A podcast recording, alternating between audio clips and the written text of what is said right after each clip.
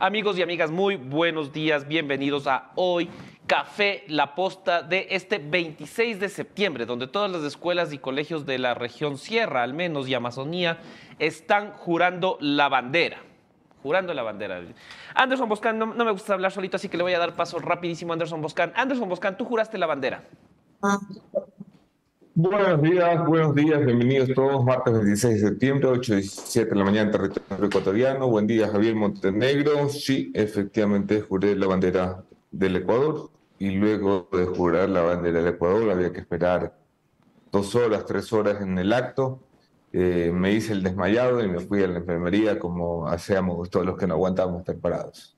Te, eres de los, de los casos de, de, la gente que se desmaya ahí en el... Claro, yo soy los... Ah, no, ese no, no. y, llévenme, llévenme. Y, y, cuando, cuando juraste la bandera, porque lo, lo, más común, a mí me pasó en la escuela, pero en la escuela, mm. que te arrodillas y la bandera todavía estaba muy lejos de donde, tenías, de donde quedaste, entonces tenías que estirarte para... O sea, es, es un poco penoso el... el... No, no, no me pasó. No me pasó. Oye, yo no sé cómo hicieron con lo del beso cuando el COVID y eso. Ah, Ahora me pongo a pensar en aquello. Es verdad. Pero porque éramos dos mil muchachos, pues, dando la bandera. El mismo, el mismo eh, spot. No suena, así, no suena muy buen plan durante el COVID, ¿no? No, claro. No, no, no. Eh, es algo que hacen aquí los, los muchachos de aquí de la redacción con una, un mismo sorbete, sí. beben todos eh, claro. en, en, una pecera, pero no, en el COVID me imagino que era mala idea. Pero por razones diferentes. Claro, por razones claro. diferentes No, no, es, no es un acto patriótico para nada. Pero sí, hoy es el día del juramento de la bandera y hoy también tenemos grandes recomendaciones para todas las personas que ya se siguen sumando a esta transmisión. Hoy estaremos conversando con Nicole Bonifaz, que eh, bien podría ser, eh, podríamos saludarle como presidenta del Consejo de Participación Ciudadana después de lo que pasó ayer en la Corte Constitucional. Vamos a estar revisando esos hechos y también tendremos a Diana Jacome, ustedes la recordarán por ser la candidata a vicepresidenta junto a Jan Topic, para hablar ella, eh, además de haber incursionado en la política en este, en este espacio, en esta contienda electoral, también es abogada y también ha trabajado de cerca con los temas que podríamos topar de el Consejo de la Judicatura, de las organizaciones que ahora están muy venida menos en materia de justicia. Pero a todos ellos, y a todos ustedes, la mejor recomendación es Ecovis. Ecovis es una firma internacional experta en auditoría, contabilidad, impuestos, consultoría. Recuerden que Ecovis es firma miembro de Ecovis International. Ahí están sus redes sociales, sus contactos, más de 20 años de experiencia y cobertura a escala nacional lo tiene Ecovis. Además de decirles que una cosa tienen que hacer este 15 de octubre. Una cosa, votar. El Consejo Nacional Electoral le recuerda que las elecciones de este domingo 15 de octubre son obligatorias y ustedes tienen que cumplir con su ejercicio, con su deber cívico. Recuerden que, como dicen ellos, mi voto decide y el tuyo también. El 15 de octubre, segunda vuelta electoral. Dicho esto, podemos pasar ya al primer segmento de este programa. Esto es En Caliente. Ven y disfruta de las mejores hamburguesas de la capital con artistas locales e internacionales. Alquilados. Magic Juan. Audi, Rocco y Blasti. Y un show para los guaguas con los meñiques de la casa. Esto es la locura del Burger Show. Este 7, 8 y 9 de octubre en el Arena Dot Media. No hagas fila y compra tu entrada de una en ticketpago.es.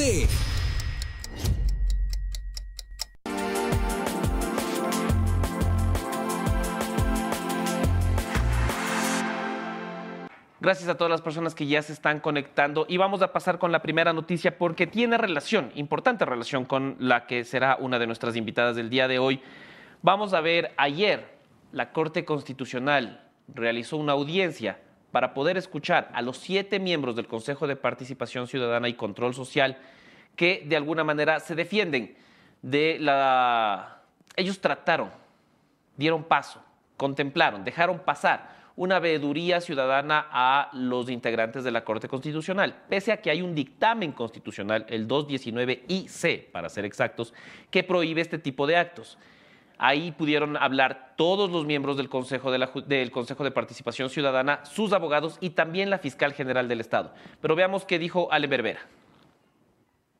Interpretativo, ni siquiera ha existido ninguna actuación pendiente a ello. En este sentido, no se ha realizado por parte de este Consejo ningún acto por el cual se haya pretendido revisar la designación de esta distinguida Corte Constitucional, mucho menos actividades para remoción, destitución, cambio o reemplazo de ninguno de sus miembros, sobre todo porque no es nuestra competencia jurídica, además de existir prohibición expresa de autotutela institucional, como lo establece el dictamen interpretativo antes mencionado. Ahí está. Eh, Anderson Boscan, el, tono de Allen Berbera cambia bastante según las circunstancias, ¿no? O sea, la descripción del tono de Allen Berbera, la palabra exacta, es demasiado impropia para el horario en el que estamos y, también es impropia para el momento en el que la gente desayuna. Pero está así, como usted lo imagina, Allen Berbera. Se lo escucha así. Eh, perdón, Perdón, Corte Constitucional, perdón. Eh, eh, se dio cuenta tarde, ¿no? Sí. Se dio cuenta tarde.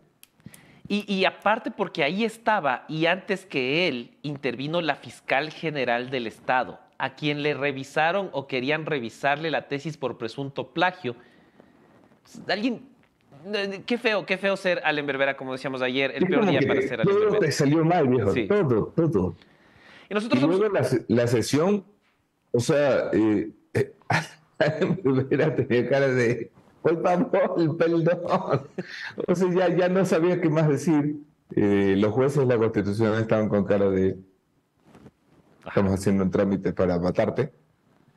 Y, y luego todo era muy divertido, la verdad. Yo vi cachitos de la sesión por ahí. Sí, nosotros hablamos ya con la mayoría de los abogados de eh, algunos de los consejeros y de las partes que estaban ahí, y todos coinciden en una cosa. Alember está caído. Ya no, no hay nada que hacer. O sea, claro. La, pregunta es, ¿se va solo o se va arrastrando gente? Exactamente. sí. Se lleva tres con él o se va solito, pero él está ido. deberíamos de abrir la primera casa de pronósticos políticos del Ecuador. Así, ¿será destituido Allen Berbera? La casa paga 10 a 1 a que sí. Y tú le prestas contra la casa. Será una bomba, hermano, una bomba. Esa es una gran idea. Deberíamos, deberíamos. Una gran idea. Vamos a hacerla. Vamos a hacerla. Y eh, lo que decías, eh, viendo extractos de la, de la audiencia de ayer, que duró cuatro horas, ¿ah? estuvo extensa. Yo sí estuve escuchando ahí las cuatro horas. A, a ratos no voy a, no voy a mentir. También Tampoco prestaba toda la atención del mundo porque ya comenzaba a ser repetitivo. Pero duró cuatro horas y una de las intervenciones que llamó la atención fue la de la fiscal general del Estado. Vamos a poner el video de lo que ella dijo muy concreto. Ah, todavía no. Ya. Un segundo. Mientras tanto, nosotros les podemos recomendar a ustedes grandes, grandes marcas que hacen posible este espacio. Y una de estas, sin lugar a dudas, es el Burger Show, porque ustedes saben que vamos a tener un festival el 7, 8 y 9 de octubre de hamburguesas aquí en Quito.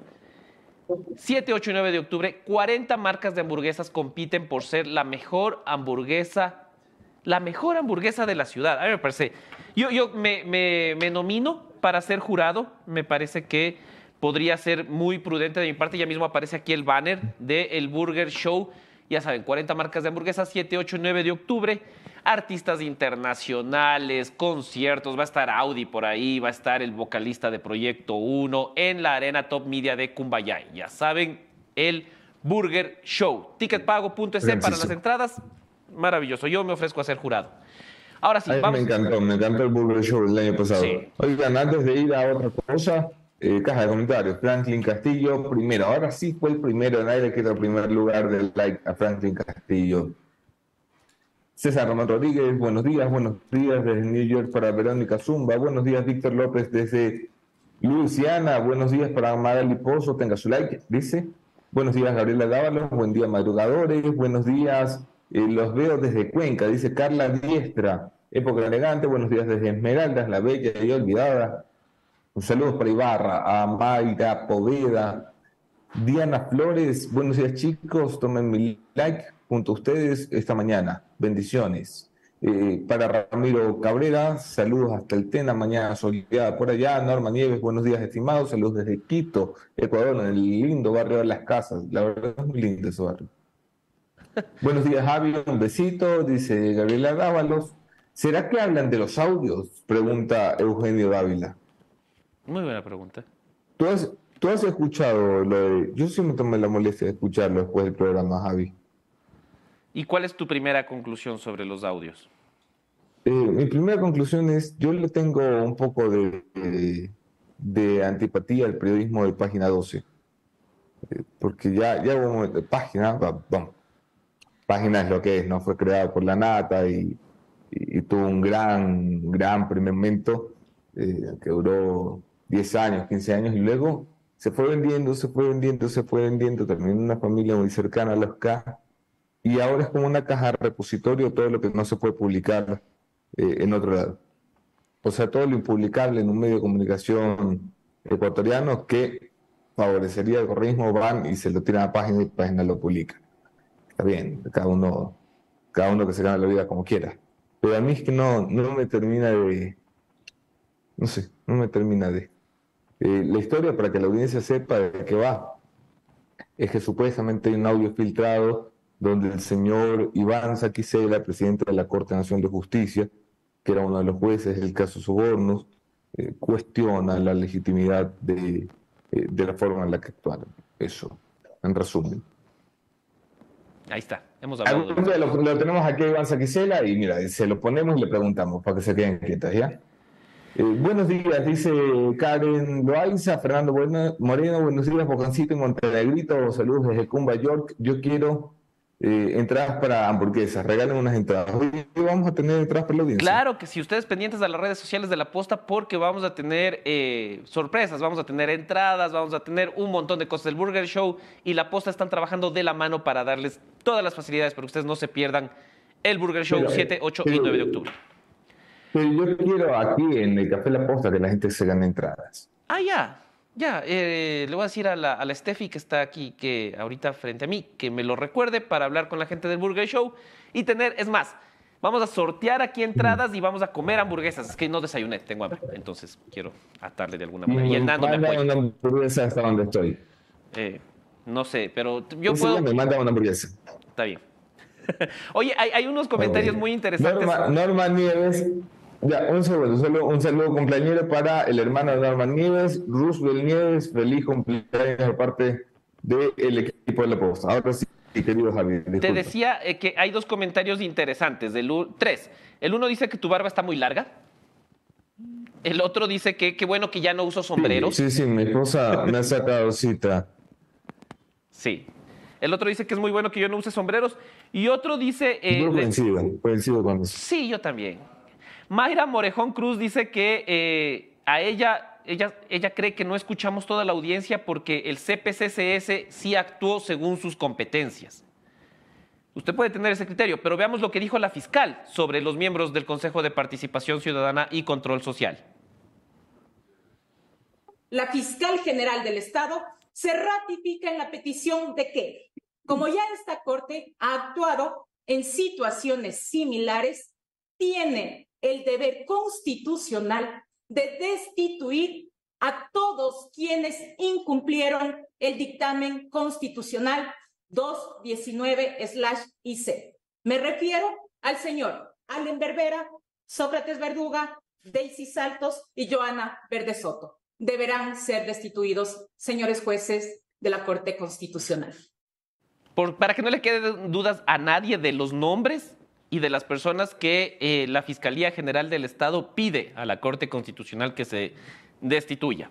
Estamos hablando de Allen Berbera, el presidente del Consejo de Participación Ciudadana, Sócrates Verduga, eh, quien estuvo aquí eh, integrante de, de, este think tank La Colmena, Yadira Saltos, también parte de la Liga Azul que auspició el correísmo para llegar hasta el Consejo de Participación Ciudadana, y Joana Verdesoto. Joana Verdesoto que eh, entró como una de las voces independientes hasta el Consejo de Participación, pero que no tardó mucho en, tener un bando. Yo creo que este es un caso como cuando en el colegio te, decían no te lleves con ellos.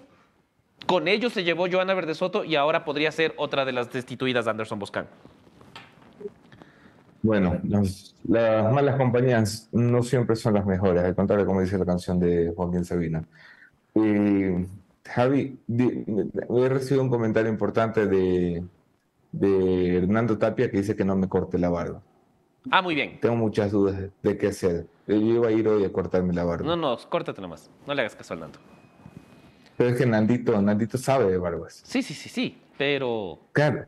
O sea, es que solo tendrías que. Eh, vamos a tener nuestro momento de eh, No, ya, ok, ok. Vamos a las noticias, por favor. Vamos a las Oye, porque hay otra cosa bastante grave. Dentro del Consejo de Participación Ciudadana parece que se están acelerando los procesos ahora que ya se ve caído eh, Allen Berbera, porque ayer se retiró la denuncia que puso una acción de protección, una medida cautelar contra el, concurso para el designar contralor. Vamos a poner la imagen.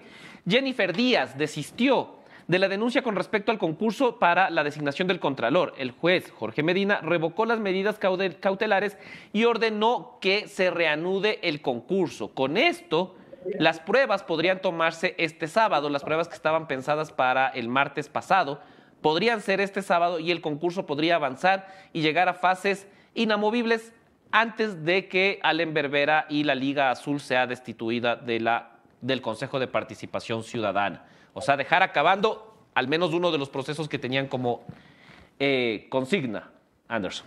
Claro. Bueno, es muy gracioso. ¿Recuerdan ustedes? El correísmo entró en pugna interna cuando tenían que escoger al contralor, Javi. Una parte del correísmo quería unos candidatos que todavía no son públicos, otra parte del correísmo impulsado impulsado la candidatura de, ¿cómo se llama?, el abogado de Brecht. Tiene apellido compuesto. El, abogado de Brecht, ¿cómo se llamaba, Javi? Eh, Juan Falcón Puig. Juan Falcón Puig, el doctor Falcón Puig. Y, y otra parte del correísmo quería a Alejandro Vivanco, que había sido manda derecha de Polit, que de hecho fue la mejor puntuada. Bueno, Resulta que el correísmo manda a hacer la, vuelta judicial eh, y logra frenarse el concurso. Esto es, es, gracioso, es una pugna interna a la final, no es, no es el correísmo con otras fuerzas, es, la interna, es la grieta que llamamos. Y, en esta pugna logran detener el concurso. Ahora, ¿qué pasa? Entra la Liga Sur a, a caminar por la plancha del barco pirata de la Corte Constitucional, que es la mayoría del correísmo en el Consejo de Participación que dirige el concurso de Contralor. Y como es posible que se coman a la mayoría, el correísmo no sabe qué es lo que va a pasar a partir de ahí. Puede que pierda la mayoría, puede que pierda...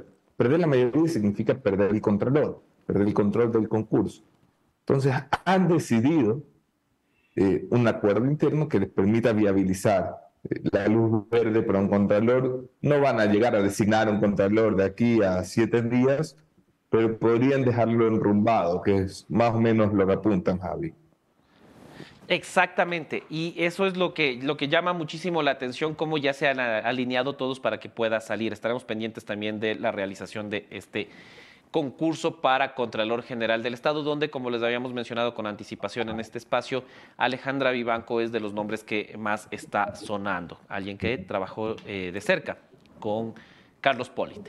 Avanzando con más noticias y ya está nuestra primera entrevistada conectada, solo hacerles recomendaciones importantes porque ustedes saben que en octubre se viene el Social Media Day.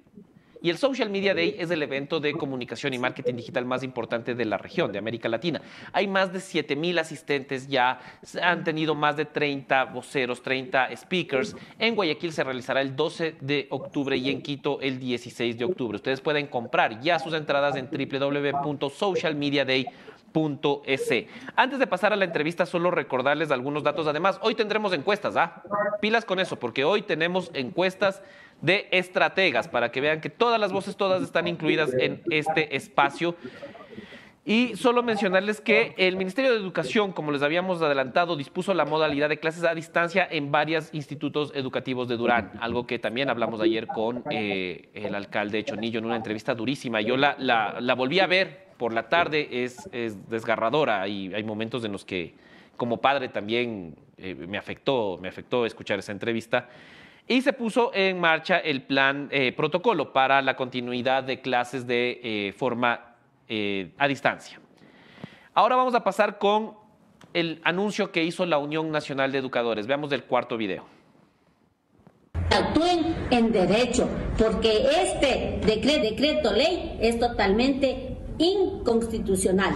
Lo haremos en la provincia de Guayas, en la provincia de Azuay, en la provincia de Pichincha. En el caso de la provincia de Pichincha será las 10 de la mañana y nos vamos a dirigir hacia la Corte eh, Constitucional. Les recordamos que la Ley Orgánica de Educación fue ratificada por los nueve jueces como constitucional y no se pueden ir contra el decreto, contra el artículo 20 que dice que el presupuesto para educación tiene que ser progresivo e irreductible. Ahí está la declaración de la Unión Nacional de Educadores ante el nuevo decreto ley que está en la Corte Constitucional. La Corte Constitucional está bastante ocupada, ¿no, Anderson? Es, Siempre tienen, tienen carpetas y carpetas de casos acumulados que llevan años, pero creo que ahora por, por el tema coyuntural no descansan. Ahorita... Todo es como que ya, ahora, ahora, resuélveme, resuélveme, voy a la calle. Oye, ¿qué efectos puede traer esto socialmente, Javi? O sea, tú ves a, a la UNE tomando postura en la calle. No, y, es lo que habíamos adelantado incluso cuando hemos tenido entrevistados aquí de eh, organizaciones sociales. No es un momento muy de, protesta, de, reclamo en las calles. Primero, la protesta que han advertido algunas organizaciones como la UNE incluye pasar por la Corte Constitucional. Si tú sales ahorita a la calle y le preguntas aquí al, al quiteño, ¿dónde está la Corte Constitucional? Ni siquiera es un. Ya no es, ya no es en, cerca del parque de elegido, al lado de la Casa de la Cultura, que era como el edificio emblemático. Ese sí era muy recordado. Ahora está en otro lugar, está donde era el Ministerio de Electricidad, imagínate. Entonces es, incluso es una calle secundaria yo no veo que en este momento, ni físicamente ni políticamente, puedas generar el ruido suficiente porque creo que la población en este momento está en otra cosa y no ha terminado de entender el alcance del nuevo decreto ley del presidente Guillermo Lazo. Bueno, veamos qué pasa. Dicho esto, podemos pasar ya a nuestra primera entrevista. Eh, se trata de Diana Jacome. Diana Jacome fue candidata a la vicepresidencia junto a Jan Topic y ahora eh, sigue trabajando, sigue trabajando en algunos temas. Ella es abogada, también nos podrá hablar de qué está pasando en el Consejo de la Judicatura y cómo ve la segunda vuelta electoral. Bienvenidos todos a esta segunda parte. Estas son las entrevistas en Café La Posta. El gran padrino la rompió en caleta y los organismos internacionales lo saben. Porque no tenemos uno, sino cuatro reconocimientos internacionales. La mención honorífica de la Sociedad Interamericana de Prensa, uno de los premios más importantes de América Latina. La CIP es una organización top de varios editores y directivos de diarios de toda América. Somos preseleccionados al premio del Instituto de Prensa y Sociedad que reconoce las investigaciones que más nieque le han metido para crear impactos reales en las sociedades. Fuimos nominados y finalistas en la categoría de cobertura del premio de la Fundación Gabo, el galardón para el periodismo más reconocido de Iberoamérica. Y para cerrar con broche de oro, Anderson Boscan es uno de los tres nominados al Premio Mundial de Libertad de Expresión que Free Press entrega cada año en La Haya. En esta categoría también están el nigeriano Philip Obaji y Diklen Muftoglu, periodistas encarcelados o que permanecen en el exilio.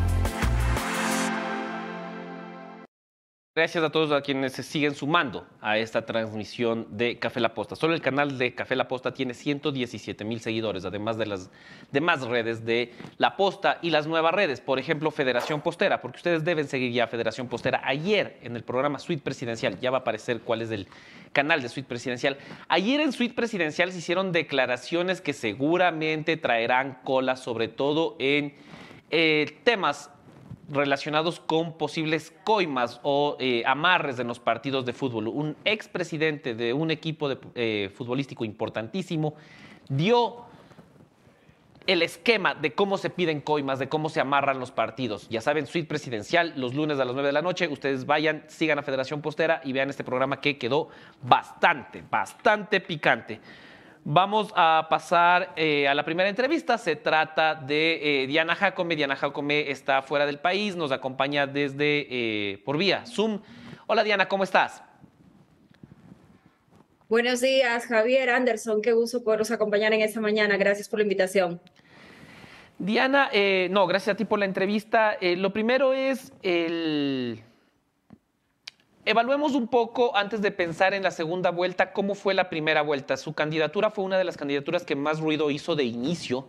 La designación de Diana Jacome como candidata a la vicepresidencia fue la designación que más eh, movimiento en redes sociales causó, eh, incluso más que los de los que quienes ahora están en la segunda vuelta electoral. ¿Cómo evalúas tú la primera vuelta? ¿Cómo evalúas tú tu primera incursión como eh, en la política nacional?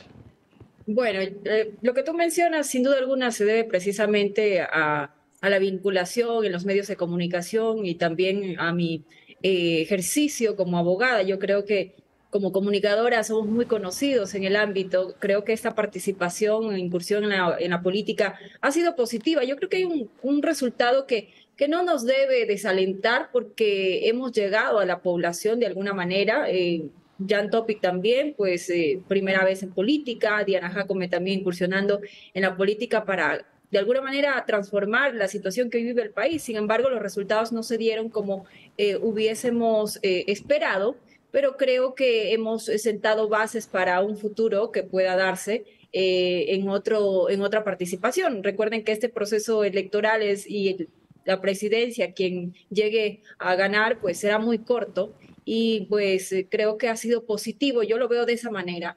No es tan fácil, son elecciones atípicas, son elecciones apresuradas, elecciones que no hubiésemos querido que se desarrollen de esta manera. Sin embargo, pues eh, tuvimos que dar ese paso para poder demostrar que también hay jóvenes que queremos cambiar y transformar la situación que hoy enfrenta el Ecuador. ¿Por qué, eh, ¿por qué Jan Topig y Diana Jacome no están en la segunda vuelta? ¿Qué le atribuyes tú el, el que no haya sido su candidatura la que esté peleando ahora la elección el 15 de octubre? yo creo que hay situaciones que a veces uno no tiene respuesta, porque sin duda alguna nuestra propuesta era muy clara, muy precisa y tenía pues la, la solución a sobre todo una de las situaciones que enfrenta el Ecuador, que es la más terrible, como la inseguridad. Sin embargo, pues la ciudadanía decidió eh, dar su voto a otros candidatos y es respetable, es la voluntad ciudadana y, y precisamente eso es democracia, ¿no? Respetar la decisión eh, de los ecuatorianos, pues en ese momento tal vez eh, pues vieron en Daniel Novoa o la otra candidata, pues la posible presidencia de la República pero creo que hicimos un buen trabajo. Nosotros hemos sido claros en nuestra posición, en lo que planteábamos eh, con nuestro plan de trabajo.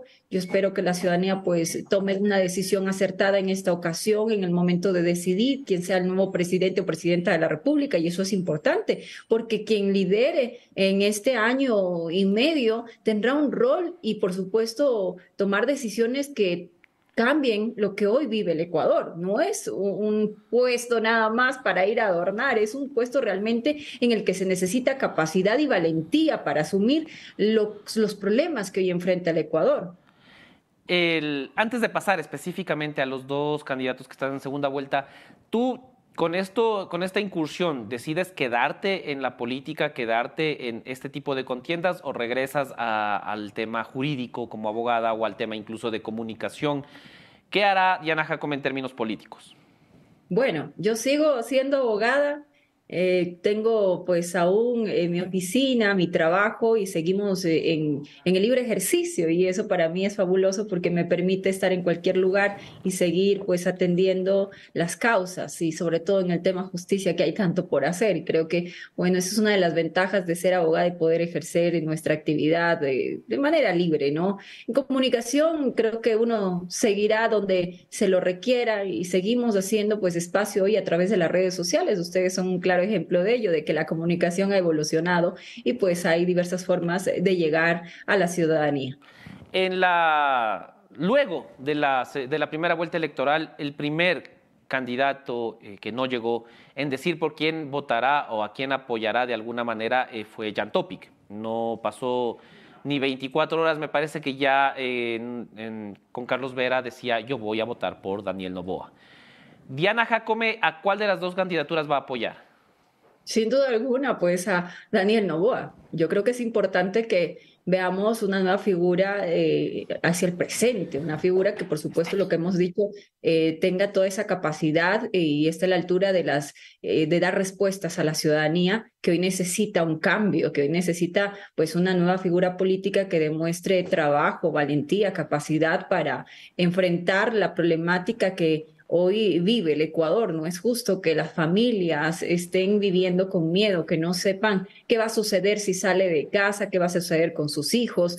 Realmente la situación del Ecuador es muy compleja, así que considero que la persona que asuma este rol de la presidencia de la República lo, va a tener muy duro, muy duro, pero lo importante es que trabaje, trabaje de manera valiente, de manera... Eh, eh, eficiente y mi voto, reitero, por Daniel Novoa. Diana, tú y yo hemos conversado eh, fuera de micrófono sobre este tema. Mucho se te vinculó al inicio de la, de la candidatura con el correísmo. Eh, incluso salieron fotos de a Jan Topic se le, se le cuestionaba por qué escogió a alguien correísta, pero ahora dices que votarás o que apoyas a Daniel Novoa. Y ese vínculo con el correísmo que se te, se te generó al inicio de la campaña no debería ser que digas Luisa González. Jamás. A ver, yo tengo decisión propia. Soy una profesional que he venido trabajando durante muchos años en diferentes espacios y eso no me hace correísta. He servido a mi país con mi conocimiento, con mi formación profesional como abogada y comunicadora. Eso no me hace correísta. Yo creo que Diana Jacome hace 10, 15 años es otra Diana Jacome hoy en día.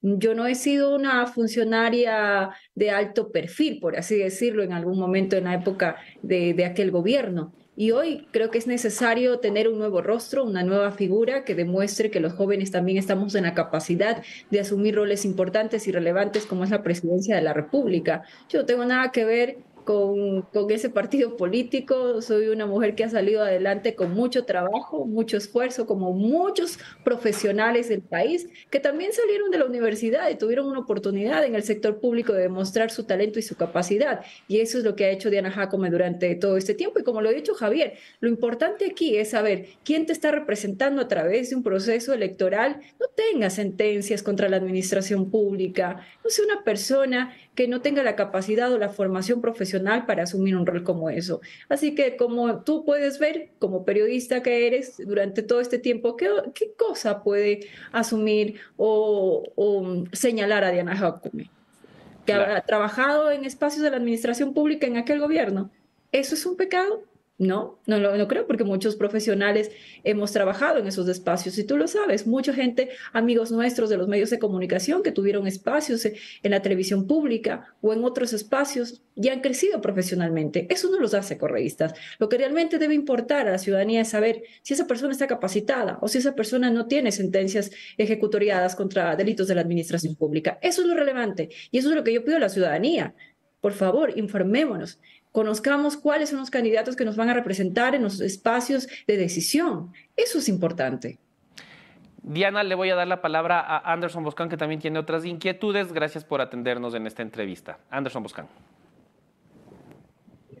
Le la bienvenida a Diana Jacome. Un gusto tenerla aquí como invitada en Café La Posta. Buenos días, Diana. ¿Cómo estás? Buenos días, Anderson. Un abrazo para ti y mi solidaridad también con la situación que enfrentas. Gracias. Gracias, Diana. Eh, el paso por la política tiene que haber cambiado algunos paradigmas. Una cosa es mirarla desde, desde la tribuna de los periodistas y otra cosa es eh, vivirla. ¿Qué, ¿Qué, te dejó el paso, el paso por la campaña? Reafirmar mi vocación de servir, reafirmar que puedo hacer más, no solamente desde la política, que si bien es cierto, cuando estás en espacios eh, de decisión, de toma de decisiones dentro de la administración pública, puedes eh, transformar la vida de muchísimas personas. Sin embargo, eh, este proceso electoral me ha reafirmado mi vocación de servir sobre todo para los niños. Y lo voy a seguir haciendo desde mis espacios como abogada, comunicadora, y pues eso para mí es importante, más allá de lo que signifique pues eh, o el resultado que obtuvimos en este proceso electoral. Pero de alguna manera sientes eh, que la política te llenó las expectativas, te decepcionó, ¿qué, qué te lleva? ¿Fue una buena impresión, una mala impresión? agridulce. Mira, eh, sin duda alguna hay que cambiar ciertas cosas y cierta imagen de la política. Lo que yo quise a través de mi participación con Jan Top, sin duda alguna, fue demostrar que hay jóvenes que también podemos postularnos y no tener miedo a hacerlo.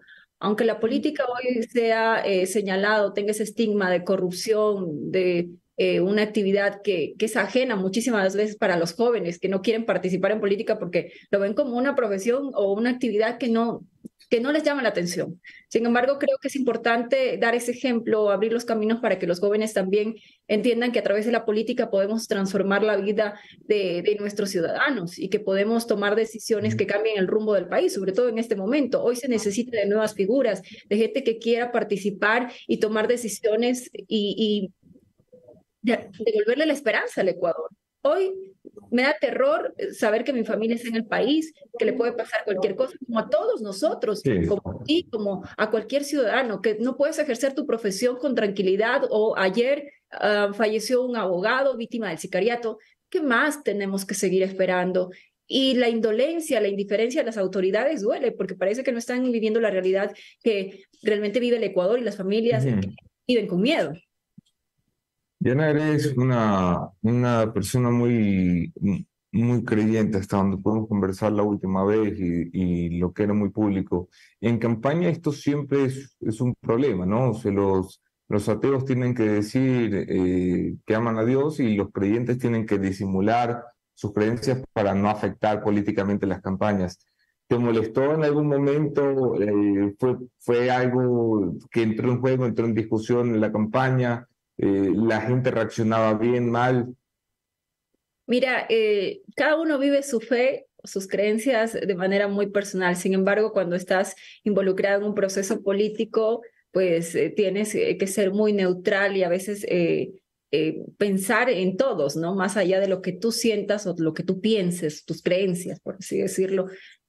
Yo realmente jamás dejaré de creer en Dios, eso para mí es fundamental en mi vida siempre será lo primero, siempre será lo primero. Pero si llegas a un espacio político, es para todos, con todo el respeto que se merece cada uno. Así que mi, mi roca, como siempre digo, en lo que yo me sostengo es en mi creencia en Dios, respetando siempre también la posición, las creencias de los demás.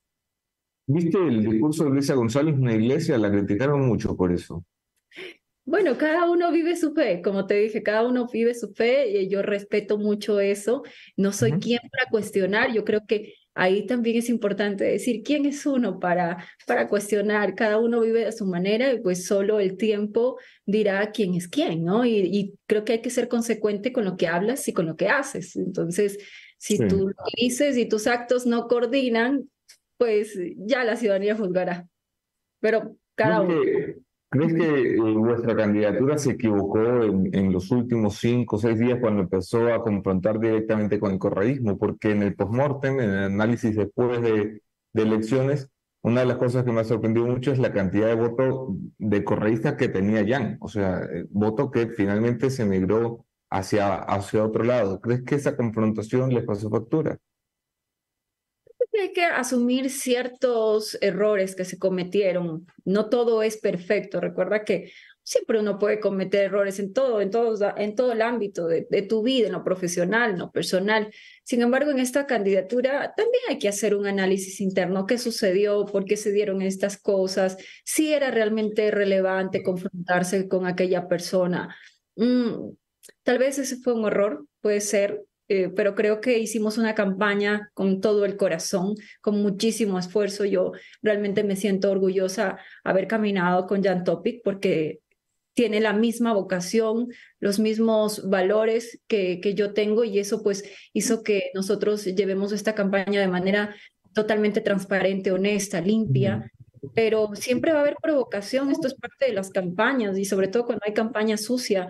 Anderson, eh, yo creo que es importante aquí uno mantenerse siempre firme a los valores, a los principios, saber lo importante que es eh, trabajar por el país y a qué, cuáles son tus objetivos, eso es lo, eso es lo relevante. ¿Te da la impresión de que las mujeres reciben el trato que, que merecen? Quiero decir, que se las trata como, como iguales, que se ha acabado eh, mucho del pensamiento retrógrado en política, o todavía no? Mira, hay mucho por hacer, hay que avanzar eh, demasiado. Sin embargo, nosotros tenemos la capacidad para demostrar eh, quiénes somos. No necesitamos de resoluciones, de instituciones, ni de normativa para demostrar lo que somos. Claro que esto es una lucha de muchos años, pero yo creo que las mujeres estamos en la capacidad de, de asumir cualquier rol, estamos en la capacidad de tomar decisiones. Hay, hay trabajo todavía por hacer en nuestra sociedad, hay que quitar ese estigma de pensar que eh, la mujer no, no piensa. Es, hay cosas así que aún suceden. Mira, yo fui víctima de violencia política en ese proceso electoral.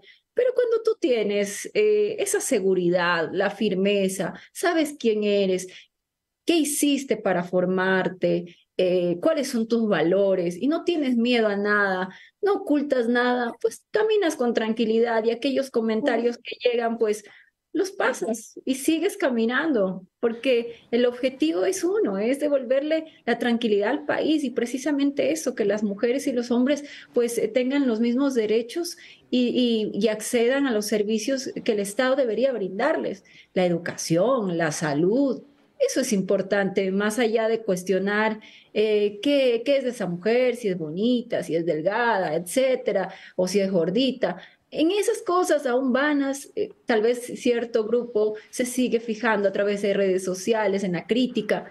Es fácil hacer crítica detrás de un teléfono, ¿Por qué no nos, por qué no participamos? Yo los invito a aquellas personas que critican, participen, a ver, tomen decisiones, tengan la misma valentía en, el momento en que nosotros nos enfrentamos, eh, Anderson, fue un momento muy complejo, donde pues corría riesgo la vida de cada uno de los candidatos y pese a eso, asumimos ese rol. Yo estuve, estuve estudiando fuera del país y decidí regresar al Ecuador a demostrar que los jóvenes también podemos participar y podemos enfrentar la situación que viene viviendo el país y cambiarlo también, devolverle la esperanza a un Ecuador que hoy está en terapia intensiva. Diana, eh, y solo para terminar, el, los dos candidatos a la vicepresidencia que están ya en segunda vuelta han destacado y no por sus propuestas, sino por una serie de desaciertos el candidato Andrés Arauz, cada vez que sale, nosotros lo decimos y se mide en las encuestas del día a día, pierde votos. Verónica Abad también ha generado un impacto negativo en la candidatura de eh, Daniel Novoa. Nosotros les hemos invitado al debate aquí y solo Andrés Arauz aceptó, Verónica Abad no ha respondido. ¿Cómo ves tú a los perfiles de vicepresidentes que están para la segunda vuelta electoral como finalistas? Bueno, yo, yo no le veo nada mal ir a un debate. Si tienes la capacidad y la seguridad para hacerlo y responder, pues debería participar, considero yo. Sin embargo, cada uno es dueño de sus decisiones y sabrá por qué, por qué no lo hace. Yo espero que quienes representen a nuestro país eh, sean personas que sean conscientes, por supuesto, de la realidad que vive el Ecuador y el momento que asuman este rol que es de gran importancia para el país, sepan lo que están haciendo y dónde se están sentando, porque el Ecuador no necesita vicepresidentes ausentes, vicepresidentes que no eh, pisan en el suelo y no se dan cuenta cuál es la realidad del país. Hoy se necesita vicepresidentes también que tengan capacidad y valentía para asumir la realidad del país. Más allá de, del tema quién se expresa, quién dijo algo que no le pareció a la ciudadanía, yo creo que a quienes ganen la presidencia de la República tendrán que otorgarle eh, atribuciones al a la vicepresidenta o vicepresidente acorde a sus capacidades, acorde a lo que, en lo que pueda desempeñarse. Y hay que ser muy prudentes. En política y en participación política, como lo mencionamos, hay que saber y medir las palabras, saber lo que se dice, porque a veces también puede ser descontextualizado. Sin embargo, yo lo que espero y aspiro es que quien asuma el poder trabaje por el Ecuador que hoy necesita realmente un presidente, ya no más de indolentes, porque no podemos seguir de esta manera. Son las declaraciones de Diana Jacome. Gracias, Diana, por atender esta entrevista. Esperamos poder seguir conversando en otra oportunidad. Muchísimas gracias a ustedes. Un abrazo fuerte. Y hablando de indolentes, eh, Anderson, no podíamos pasar a la siguiente entrevista sin recordar lo que trascendió ayer. Viste que el presidente Guillermo Lazo, en su infinita bondad, va a dejarle una carta con recomendaciones en materia de seguridad, salud y me parece que es desnutrición al próximo mandatario o mandataria en caso de, que sea Luisa González. ¿Viste esa noticia? Ah. Lo he visto, lo he visto, lo he visto, lo he visto, lo he visto. Aquí está, aquí está. Tranquilo. Es que yo tengo que mover el la apertura focal A ver, eh, vi, lo, de, lo de Guillermo Lazo diciendo, tengo mucha experiencia en esto. Eh, entonces, claro, pero es que tú lo tomas por el lado negativo, pues yo, yo lo he entendido. O sea, Guillermo Lazo, después de todo, eh, el próximo presidente va a durar la mitad del periodo. ¿Qué es lo que ha durado Lazo? ¿Cómo llegar a los 18 meses? Lazo te dice, mira, yo a los 18 meses sí llegué. Luego a los 24 no, pero a los 18 ahí estuve, ahí estuve. Experiencia tengo. Eso dijo. Oye, y me parece buen momento este para hacer la pausa laiquera. La pausa laiquera que llega gracias a AlphaNet porque ustedes van a darle like ahorita a esta transmisión porque gozan del mejor internet. Y si no tienen, pues vayan a buscar ya AlphaNet, que es la mayor velocidad y la mayor capacidad del mercado. Si vives en Quito, por ejemplo, la capacidad es de 10 gigabytes. La mayor capacidad y sobre todo la mayor velocidad del mercado la tiene solo AlphaNet, que auspicia esta pausa laiquera. Yo tengo 158 likes ahorita. Vamos a ver a cuánto sube la pausa laiquera. Estamos viéndoles a todos ustedes. Ya, sigue subiendo, sigue subiendo Anderson. ¿Ya diste tu like, Anderson Boscan? Dame un segundo, estoy haciendo eso. Bueno, ¿Por qué este tienes que esperar a la pausa likeera para dar like? Porque si no, yo no me acuerdo. Acuérdate, yo no soy de esta generación en realidad. Mi cuerpo es de esta generación, pero mi alma y mi mente no. Entonces yo estas cosas del like, el, el suscribirse, yo no sigo a nadie. Pero bueno, mientras das la pausa likeera, ya está. Está mi like. Perfecto. Like. Soy like 206. Muy bien, muy, a ver, sube, sube. La pausa laiquera funciona y la pausa laiquera llega gracias a Alphanet. Vamos a pasar ya con la siguiente entrevista. Se trata de Nicole Bonifaz, quien todavía ostenta el cargo de vicepresidenta del Consejo de Participación Ciudadana. Y digo todavía porque en horas o en algunos días podría ponerse ya en el sillón de la presidencia, que evidentemente no es tan cómodo como el sillón renaciente, pero que es un buen sillón después de todo. Hola, Nicole, ¿cómo estás? Hola, muy buenos días, Javier. Eh, un saludo a la ciudadanía y pues también, antes que nada, quiero expresar mi solidaridad contigo, Anderson, por el injusto precio de la inseguridad que ahora está pagando tú y tu familia. Un abrazo. Eh, muchas gracias por, por eso. Eh, Anderson en unos instantes también conversará contigo. La primera, eh, tú estás sentada en realidad en el comodísimo sillón renaciente y esto nos ayuda, nos hace más fácil realizar la pregunta incómoda.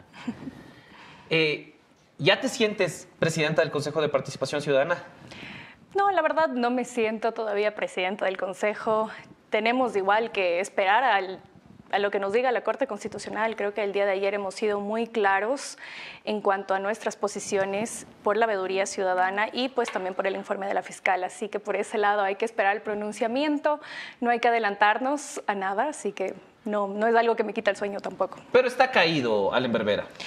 Bueno, yo tengo que decirlo, para mí la destitución es clarísima del presidente Allen Berbera, ha cometido este acto de manera unilateral eh, lo he dicho, incluso en mi comunicado el día 5 de septiembre, eh, fui muy clara que esto debió haber pasado por pleno y no se lo hizo. Y pues él, al, ser el representante de GAL, está, pues, tiene, que, tiene toda la responsabilidad. ¿Se va él y sus tres amigos o debería irse solo él? Jurídicamente y sobre la base de la audiencia que tuvieron ayer en la Corte Constitucional, ¿cuál debería ser el escenario? ¿Cuál crees que podría ser el escenario?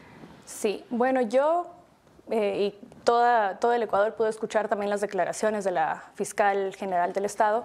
Y pues lo que ella ha dicho es que ha pedido y ha ratificado la destitución de los cuatro consejeros y consejeras. Em, pues al haber aprobado este informe, que yo siempre fui muy crítica, incluso eh, estuve aquí y pude decir por qué mi voto fue en abstención. Y lo digo, eh, es un informe que para mi parecer nunca debió haber pasado ni siquiera por la subcoordinación de admisión y denuncia, porque esto porque incluso ya hubo un pronunciamiento previo eh, de la institución competente como es la Universidad Central y aquí lo que se pretendió hacer también es que entre como una denuncia porque la fiscal no eh, atendió a esta audiencia pública, que recordemos tampoco es una obligación, nosotros no tenemos la capacidad sancionatoria y pues... Eh, también, como dije, para mí este informe era muy básico, eh, no tenía los elementos técnicos suficientes, ahora que es un poco más público, porque en su momento no podíamos revelar un poco de información, eh, lo dije, motivé mi voto, existían alrededor de ocho o nueve personas, me parece que fueron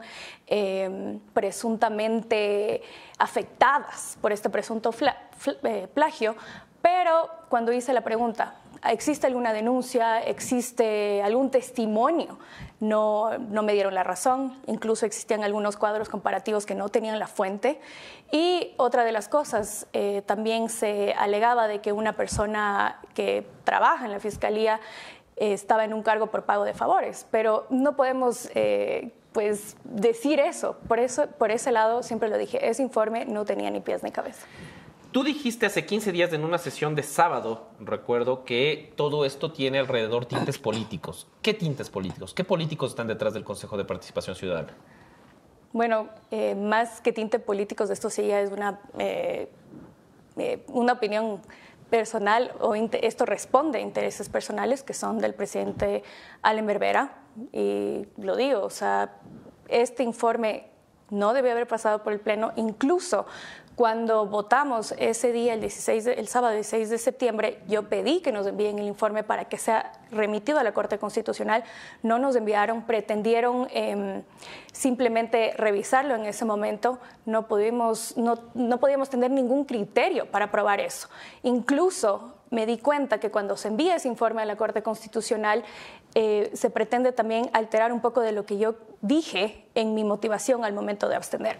Pero es, interés personal de Allen Berbera o es una vendetta del correísmo en contra de los funcionarios que le resultan incómodos, como Diana Salazar, lo resuelto por el Consejo de Participación Ciudadana Transitorio. El, eh, Allen Berbera es solo el instrumento de venganza del correísmo. Bueno, eso tendría que preguntarle al mismo presidente Ale Mervera, pero lo que yo sí digo, esto ya me parece algo muy personal, lo hemos visto incluso en sus eh, informes ciudadanos, como él se hace referencia al Trujillato, no sé en qué le afectó a él eso, esa cesación de, jueces y esa designación. Entonces, por ese lado sí lo veo muy eh, ya personal este tema. ¿Qué es esto del informe ciudadano de Allen Berbera? ¿Por qué Allen Berbera quiere hacer sabatinas a, lo Correa? No lo sé, la verdad eso es algo que, que quiso hacer para más o menos eh, también que la ciudadanía esté informada, lo cual en su momento sí estuve de acuerdo, pero eh, no que se lo haga tampoco semanalmente, porque el Consejo Em, tiene información, pero en cuanto a las vedurías, los observatorios, entonces hubiera mm, cabido que se haga tal vez eh, mensualmente. cuando hablabas de tintes políticos, eh, se menciona a la Liga Azul del correísmo que apoyó a varios de los candidatos que ahora podrían, a varios de los consejeros que ahora podrían salir. Pero mucho se vincula el nombre de Nicole Bonifaz con el Partido Social Cristiano. ¿Cuál es tu relación con eh, la lista 6? Bueno, lo he dicho, yo tengo relación no solo con el Partido Social Cristiano, sino con diferentes personas de diferentes ideologías. Y tampoco es que a mí me ha apoyado el Partido Social Cristiano, porque eso también lo he escuchado muchísimo. Em, quiero dejar claro, la ciudadanía, yo vine em, con dos organizaciones sociales, como son la Asociación Nacional del Ecuador, una fundación de mujeres, y ellos me han apoyado no solamente en campaña, sino incluso desde hace mucho tiempo. Y ellos son los que a mí me han auspiciado la campaña, nadie más, pero eso no quita que tenga también relaciones. Vivimos en un país democrático y pues amistades en todo. Ahora, uno de los puntos que se está tocando mucho para decidir la destitución o no de los consejeros de participación ciudadana son las votaciones en diferentes temas. Yo te voy a mostrar una imagen eh, donde podemos ver las votaciones, por ejemplo, la votación para audiencia pública a la fiscal general del Estado. Esta audiencia me imagino que es a la que no fue la, la señora fiscal Diana Salazar. Nicole Bonifaz López votó a favor esta votación a favor también no te debería meter en la colada de eh, los destituidos por auspiciar este proceso de revisión a la gestión de Diana Salazar que está, que es parte del blindaje del Consejo de Participación Ciudadana Transitorio. Bueno, recordemos lo que es una audiencia pública, ¿no? Y que incluso está en la Ley Orgánica de Participación Ciudadana en los artículos 73, 74 y 75. Esto de dar paso a una audiencia eh, significa escuchar a la ciudadanía, no significa revisar o pretender revisar alguna de su designación. Para eso estamos dando paso a, a esta audiencia y escuchar a los ciudadanos. Incluso esta no ha sido la única audiencia, hemos tenido alrededor de cinco o seis eh, ante los consejeros del CNE, ante el gerente general de, de, CENEL, ante el ministro del Interior. Y como digo esto, la verdad, em, y, fui muy clara, incluso en mi intervención, eh, lo dije tal cual, aunque podemos escuchar a nuestros mandantes y sus solicitudes, es nuestra atribución atender sus peticiones, pero únicamente con apego a la normativa y las leyes que así lo permitan. Esto significa que escuchar a la ciudadanía no implica aceptar pretensiones que revisen actuaciones que desde lo legal y constitucional no nos correspondan. Esto lo dije en el Pleno al momento de dar mi voto a favor. Incluso hice mucho apego a la Constitución en el artículo 95, en el artículo 226 y en el artículo 100, donde se promueven y se fortalecen estos mecanismos de participación y el artículo 100 de la Constitución hace referencia a las audiencias públicas. Entonces esto no debería vincularte y no debería ser parte de la gente que va a salir del Consejo de Participación Ciudadana por su votación. En mi defensa no debería vincularme. Como digo, esto es un mecanismo de participación que todos los ciudadanos tenemos derechos. Otra cosa es que se pretenda querer llevar esta audiencia ah, y se la pretenda eh, tachar como una veeduría ciudadana, lo cual eso tampoco es así, no genera ningún informe y por eso dije que incluso ese informe de, la fiscal nunca debió haber entrado por la Subcoordinación Nacional de Admisiones, porque esta audiencia se lo viene a tratar como una veduría. Ahí es cuando me doy cuenta, perdón, ahí es cuando me doy cuenta que qué es lo que se pretende hacer con esta audiencia pública. Si son destituidos los cuatro miembros del Consejo de Participación Ciudadana, o si es destituido solo Allen Berbera, lo más probable es que... Eh, eh, asumas la presidencia del Consejo de Participación como actual vicepresidenta. Pero me imagino yo, solo por cómo ha funcionado el Consejo de Participación, que no es que se va Allen Berbera o los cuatro y ya todo lo demás va a ser paz en el Consejo de Participación. Históricamente el Consejo de Participación ha sido un ente conflictivo, digamos, de alguna manera. ¿Crees que va a haber personas interesadas en quitarte la presidencia, que se va a ver una pugna posterior de, de, quién mismo es el presidente si es que Allen Berbera sale, o ya nos vamos a dedicar a hacer lo que tenemos que hacer, que es designar autoridades? Claro, bueno, como lo dije desde un principio, la verdad todos estamos capacitados para ser presidente, vicepresidente, pero en este caso la ley es muy clara y creo que nos hemos dado cuenta las implicaciones. Eh, ya con estas audiencias ante la Corte Constitucional lo que significa hacer cumplir la Constitución y la ley. En mi caso, en el artículo 41 de la Ley Orgánica del Consejo de Participación, lo que le me correspondería en caso de destituir al presidente, porque todavía no conocemos esto, si se lo llegaría a destituir como vicepresidenta, debería asumir la presidencia por el tiempo restante, que son alrededor de un año y medio, y pues elegir al nuevo vicepresidente al existir esta alternabilidad entre mujer-hombre. Sí hay casos, obviamente, como eh, la destitución de Sofía Almeida con cuatro votos, pero recordemos cómo se pretendió hacer eso a través de utilizando el Código Orgánico Administrativo, el artículo 55, literal 5 para ser específica, algo que no cabe, porque nosotros tenemos nuestra propia ley, que es la Ley Orgánica del Consejo de Participación Ciudadana y Control Social y la Ley Orgánica de Participación Ciudadana. Es como que tú pretendas usar el COA eh, para el Consejo de la Judicatura, cuando ellos tienen su propia Ley Orgánica de la Función Judicial. Finalmente se retomó el concurso para Contralor General del Estado. Ayer se anunciaba eso por la tarde, noche. El en caso de que no, eh, de que sea destituido y de que asumas la presidencia del Consejo de Participación Ciudadana, es un proceso que estará bajo tu cargo. ¿Crees que este proceso, este concurso, con todos los problemas que ha tenido desde el inicio, debería regresar a fase cero? ¿Debería continuar? ¿Qué deberíamos hacer para ya tener finalmente un contralor? Sí, desde mi punto de vista, y lo he dicho, ese concurso está demasiado viciado. Em, siempre me hago referencia también en lo que se ha pretendido hacer desde el mismo Consejo, desde el Pleno, en cuanto a un candidato. Eh, en específico, pero eh, en mi opinión, sí, si es que llegaría a asumir la presidencia, se debe revisar todo el concurso y em, ver si cabría que se vuelva a iniciar o empezar desde la revisión em, de las carpetas, que eso también es algo que que, hay muchas denuncias de la misma veeduría de los mismos postulantes de que no se ha calificado de la manera correcta. Son las declaraciones de Nicole Bonifaz, todavía vicepresidenta del Consejo de Participación Ciudadana. Veremos si la próxima vez que viene entrevista ya decimos presidenta del Consejo de Participación Ciudadana o si es que el Consejo de Participación Ciudadana entró en una pugna y, ya nadie está ahí. Ya no hay, ya no hay nada. Muchísimas gracias por acompañarnos.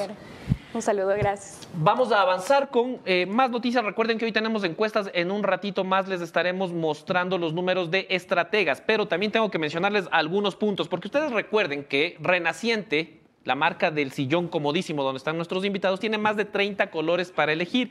En su interior utilizan poliuretano de alta calidad y su tapiz es cuero cuero. Renaciente, la alternativa que ustedes necesitan para sentirse realmente cómodos. Además, ya que estamos en eso, no se puede terminar el programa sin recordarles que el Burger Show se va a realizar el 7, 8 y 9 de octubre en la Arena Top Media de Cumbayá. Ustedes pueden comprar ya las entradas para poder ver 40 stands de hamburguesas y escoger a la mejor hamburguesa de Quito. En ticketpago.es pueden comprar ya sus entradas. Recuerden que habrá conciertos y artistas internacionales. ¿Estás por ahí, Anderson? ¿Estás por ahí? ¿No todavía? Ahí estás. No, no, no, no estoy. Oye, Anderson, ¿te parece si pasamos a las encuestas ya? No, está. Se quedó congelado. Me parece, eh, porque además se lo debemos a la audiencia desde ayer. Sí, nosotros queremos, así como. como... Me congelo. sí, estás, estás recongelado. Así como Guillermo Lazo, nosotros queremos también dejar nuestro legado eh, y nuestro legado es cumplir nuestra palabra y dejar encuestas. Vamos a poner la primera imagen que nos dice quién es. Se trata de Estrategas. Estrategas realizó eh, encuestas, 5.098 muestras presenciales mediante cuestionario estructurado con dispositivos tecnológicos. Qué bonita manera de, presentar su encuesta. El nivel de confianza es del 95% y el margen de error del 2 más menos 2.6% se realizó entre el 20 de septiembre y el 24 de septiembre, es decir, hasta el domingo. Vamos a pasar a la siguiente eh, lámina que nos muestra... ¿Usted conocía cuáles son los dos candidatos que pasaron a la segunda vuelta? El 93% y el 94% conocen a Daniel Novoa y a Luisa González, o sea, tienen un nivel de conocimiento ya bastante amplio. Solo el 6.46% no conocía a eh, Luisa González y el 5.93% a Daniel Novoa. El mayor conocimiento de Luisa González, sin lugar a dudas, se da sobre todo entre el, el ámbito rural. Si tú ves, Anderson, 94% en la zona rural conocen a Luisa González y el 90% conocen a Daniel Novoa. Es decir, en la zona rural ha tenido más llegada la candidata del correísmo. Avanzando con la siguiente. Normal, natural, siempre ha sido una fuerza importante en la ruralidad. Claro, indudablemente. Usando una escala del 1 al 5, donde 1 significa muy mala opinión y 5 significa muy buena opinión, ¿qué opinión tiene de la imagen de Luisa González tiene eh, el indicador que más destaca, el 28.07% de los encuestados tiene una muy mala imagen de Luisa González, mientras que el 16.5% tiene una muy mala imagen de Daniel Novoa. Daniel Novoa gana en casi todos los puntos positivos, tiene una muy buena imagen de él, el 25.9%, una imagen buena, el 21.11% y una imagen neutral, que ayuda al momento de los indecisos. Esto, Javi, en teoría es una lámina que uno debería leerla positivamente para Daniel, ¿no? Claro. Pero si la lees bien, lo sorprendente son los números de Luis. Es decir, que tiene eh, una altísima cifra de rechazo. Bueno, si lo sabíamos. Ahí está su 25% durísimo y su 28% durísimo de, de negativos, ¿verdad? Lo impresionante es que alguien puede decirme cómo el 16% tiene una muy mala imagen de Daniel Novoa, que tiene tres meses de existencia. Luis González representa una fuerza de 15 años, con desgaste, con cabreo encima, con historias de ajustes. Que, que el señor Novoa tenga 16 puntos de muy mala imagen es complicado. Ahora, asimismo, que Daniel tenga 25 puntos de neutralidad bueno, es, como lo natural. Pero que el correísmo pueda sumar entre buena y muy buena 36, 37 puntos, ¿no? Sí, claro. Y que además tenga 22 puntos para crecer, porque la neutralidad es la capacidad que tienes para crecer, pues ahí está, ahí está la esperanza del correísmo de pelearla todavía, ¿no? Claro, o sea, es que está enterito. Una imagen neutral por encima del 20% te da un margen con los indecisos bastante bueno. Pasemos a la siguiente pregunta que eh, destaca. Esta este es un poco enredada, pero muestra cuáles son los puntos positivos que ve la gente de eh, los dos candidatos. Vemos que en todos, por ejemplo, confiable eh, gana Daniel Novoa con el 43.51, líder gana ampliamente, 49.98 Daniel Novoa, 35.6 eh, Luisa González. Y ahí podemos ver auténtico, conectado con el pueblo, optimista. aquí hay un dato interesante, respetuoso. Respetuoso la gente considera en un 49.3% que es Daniel Novoa y de Luisa solo le dan el 37.6%.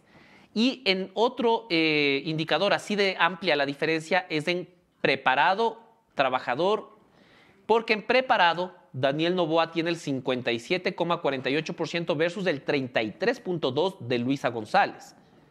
Y en trabajador el 52,3% ven a Daniel Novoa como un candidato trabajador, como una persona trabajadora, y solo el 32,4% califican así a Luisa González. Una, una, cosa que interesante, ¿no? Que aparentemente eh, no mostraría mucho, pero que da cuenta de cómo ven los eh, electores a los dos candidatos que están en la segunda vuelta. Vamos a la lámina que todo el mundo quiere ver, la intención de voto. Exactamente. Se posiciona Daniel Nahuatl con 48.7, Luisa González con 39.2. Esta es una diferencia amplísima, casi 10 puntos entre uno y otro, se vuelve a repetir el resultado de hacía poco, pero mira además por zonas, Daniel Novoa gana en Pichincha, gana en Azuay, gana muy apretadito en Guayas, pierde Manabí, gana en la Amazonía, gana en el resto de Sierra y pierde en el resto de costa. Ustedes van a poder ver en la posta Cuenca, que ya espero que estén siguiendo todos, precisamente esto, cómo son los resultados de las elecciones allá en eh, Azuay. Interesantísimo ver, es la provincia, bueno, no, después de, de, Pichincha, donde más diferencia existe entre los dos candidatos. Estos se tratan de votos totales, ¿no? Si pasamos a la segunda, me parece que tenemos los votos válidos. Eh, y ahí está. 55,37% Daniel Novoa, 44.63% Luisa González. Esto se cerró el domingo 24 de septiembre, Anderson, es decir, hace dos días. Ok. Perfecto. Bueno. Eh, Hemos cumplido, somos gente de palabra, gente de bien. Dice, vamos a tener encuestas, pues tenemos encuestas. Tú me habías dicho. Tú me habías dicho y yo no podía decir todavía. Quiero saber si es que ya puedo decir o todavía no puedo decir lo que me escribiste el otro día que diga que no diga. todavía no, porque tengo que cerrarlo hoy o mañana. Ah, ya. Ya, pero me, encanta cómo se levanta la, expectativa en la gente. ¿sabes? Esto de Claro, esto, y probablemente sea esta misma semana. ¿ah? Sí, sí, sí. O sea, esta semana les vamos a tener una noticia interesante, muy interesante. Bueno, hasta aquí, señores. Martes 26 de septiembre, son 9.25 de la mañana en territorio ecuatoriano. Avi, querido, un abrazo a todos por allá. Aquí nos vemos mañana. Otro tema, otros entrevistados, mismos entrevistadores. Nos vemos mañana.